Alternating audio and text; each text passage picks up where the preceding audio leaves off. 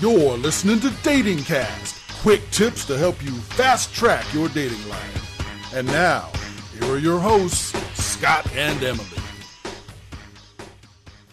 Okay, let's talk about the importance of a guy making a woman laugh on a date.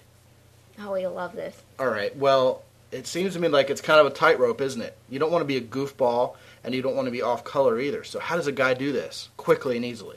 Well, if you're worried about being one or the other, you're probably safer being a goofball than you are being sterile. Yeah, but I don't want to be a goofball. Goofballs land in the JBF zone. We know that. Do they really? Oh yeah.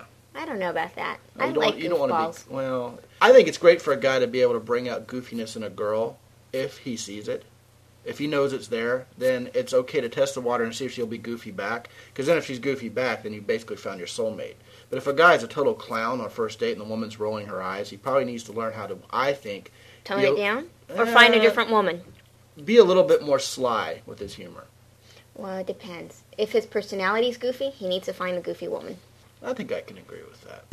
Dating Cast is copyright 2007 by the X and Y Communications Worldwide Media Casting Network.